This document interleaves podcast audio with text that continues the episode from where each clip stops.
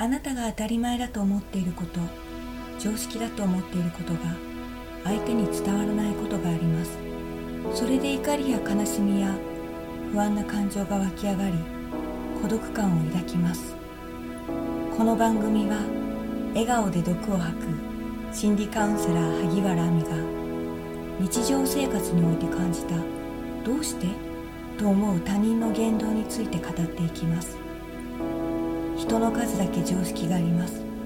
自分の常識だけが正しいと思うから辛くなるのです。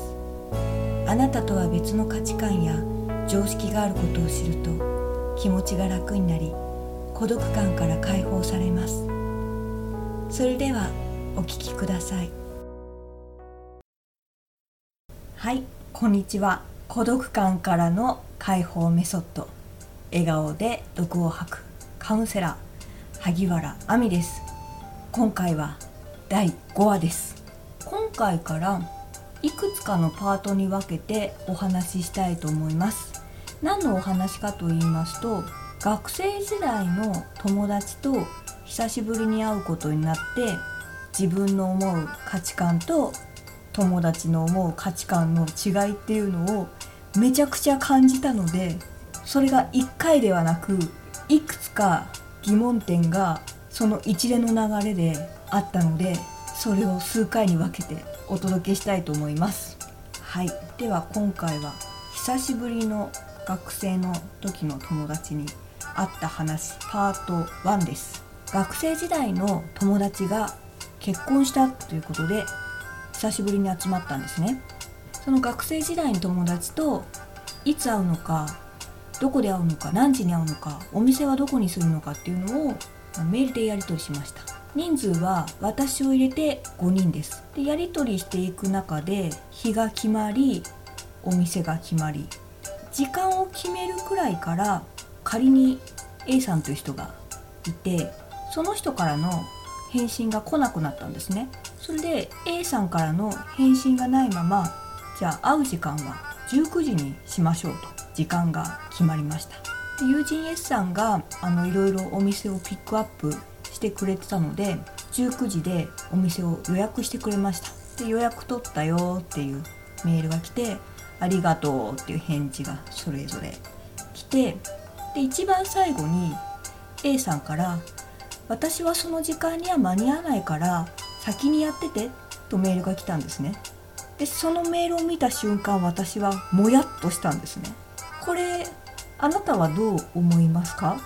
なんてことないことと思うのか？それともえっ？と思うのか？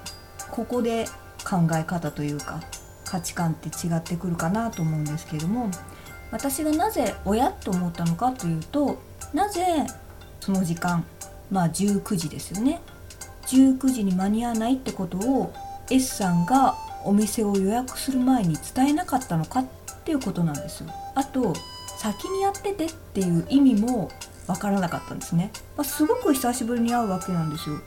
その5人が揃うのは多分その5人のうちのあ A さんだ。A さんの結婚式以来なので、まあ、正直10年以上ぶりだったんですね。とにかく5人で集まるのは久しぶりだったわけですよ。全員会うのが久しぶりなのになぜ会う時間をずらさないといけないのかということなんですね。これは私の価値観には全くない考え方だったので私なりに考えたんですよ。A さんの立場というか。A さんはどういう気持ちでどういうつもりでそういうことをしたんだろうと。もう私なりに頭を絞って考えたのはその時間に私は間に合わないけれどせっかくみんなはこの時間に行けるのに私のせいで他の日時にするのは忍びない。だからその時間に行けないことを黙っておこう。お店を予約してから私はその時間に行けないことを伝え私は後から合流で構わないからみんなで先に楽しくやっててと気を使ってるっていうことなんでしょうか。これ合ってますか？他の考え方ってありますか？なぜ A さんがこうみんなで時間を決めてる時は返信全くなしでスルーしてたのに時間決まりましたよって言った後になって私はその時間に行けない先にやっててっていうその心って他にこういう考え方があるっていうのはありますか？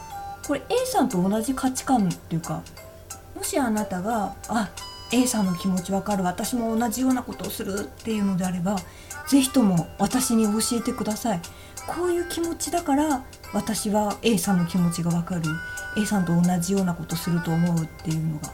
それすごくありがたいですね教えてもらったら。今回久しぶりに学生時代の友達と連絡を取り合って分かったことがもやっとするのは学生時代に感じた時と全く変わっていないんだなということでした。そうなんです。実はあの学生時代から私はこの私以外の4人のメンバーの言動やることなすこと親とかあれとかもやとか結構してたんですよね。だからそれをまた久しぶりに感じたということで。はいこれはパート2に続きます。はい最後まで聞いていただきありがとうございます。孤独感からの解放メソッド笑顔で毒を吐くカウンセラー萩原亜美でした。それではまた。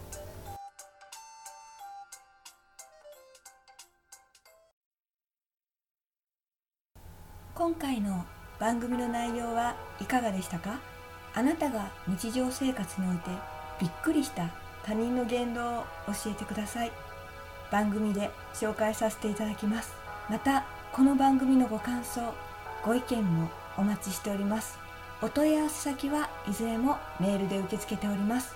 メールアドレスは萩原亜美アットマーク gmail.com h a g i w a r a a m i アットマーク g m a i l ドット c o m です。お待ちしております。次回も様々な常識をお伝えしていきますので楽しみにしてくださいね。